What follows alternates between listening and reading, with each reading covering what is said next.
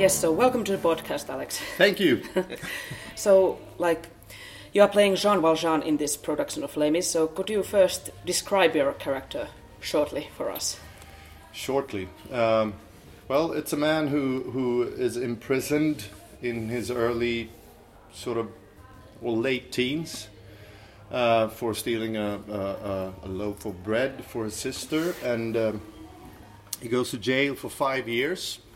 And then he tries to escape, so he he constantly tries to escape from jail.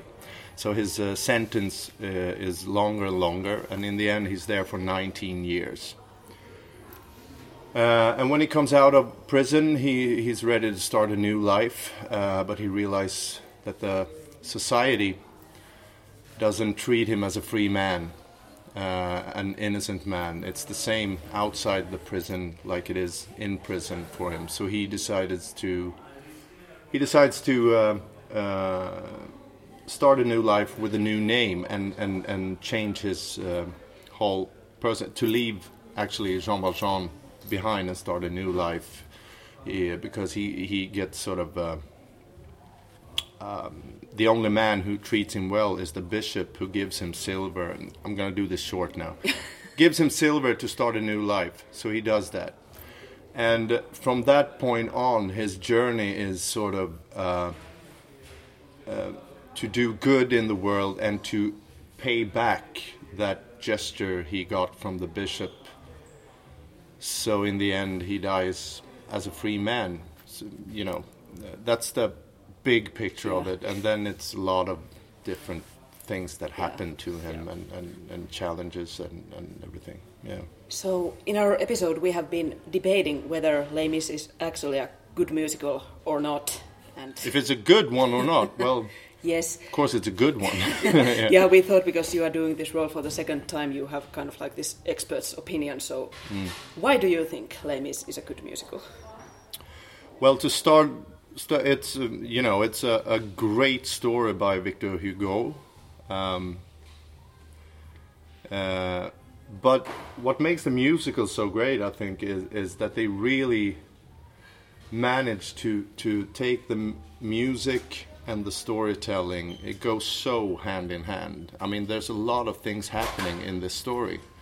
The book is, I don't know how big it is, and try. To take that down to a 3-hour show is hard work, and I think they managed to do that great and make every character matter. Every character tells his story or her story in a beautiful way, I think. And the music is something with it. It just affects people when they see this show, when they hear the music. It affects them, and it's it's about life and death and the journey of choices we do in life, I guess. We all try to do good. Even Javert tries to do good. He tries to follow his impulses of what good and bad is. So it's I think it's the story and the music that just affects you. You can relate to it. Yeah. So how do you think, since the last time you performed in this musical, has your opinion or kind of understanding of the role or the musical changed in any way? I wouldn't say changed, but it's gone deeper. I remember the first rehearsal we had here. When I did it in Turku, it was 2010 to 11, yes. to 12, 11. Yes. Yeah, and so it's been a few years now.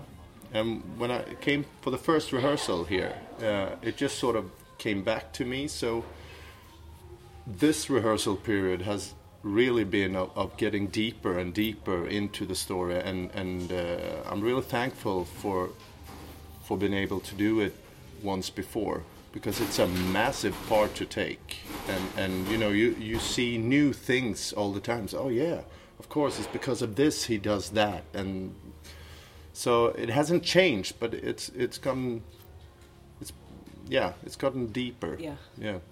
So now it's only a couple of hours to go before the opening night begins. So yeah. Are you feeling excited? Very. Yes. Very, and the whole ensemble, we're feeling ready to do this tonight. We've had two dress rehearsals now, and it's been sort of a long journey to this date, but we're all ready now. Yeah. Let's just do it now. That's so great to hear, because we'll be in the front row. Yeah, yes. It's good. So thank you, Alex, for this. Yeah. Thank you.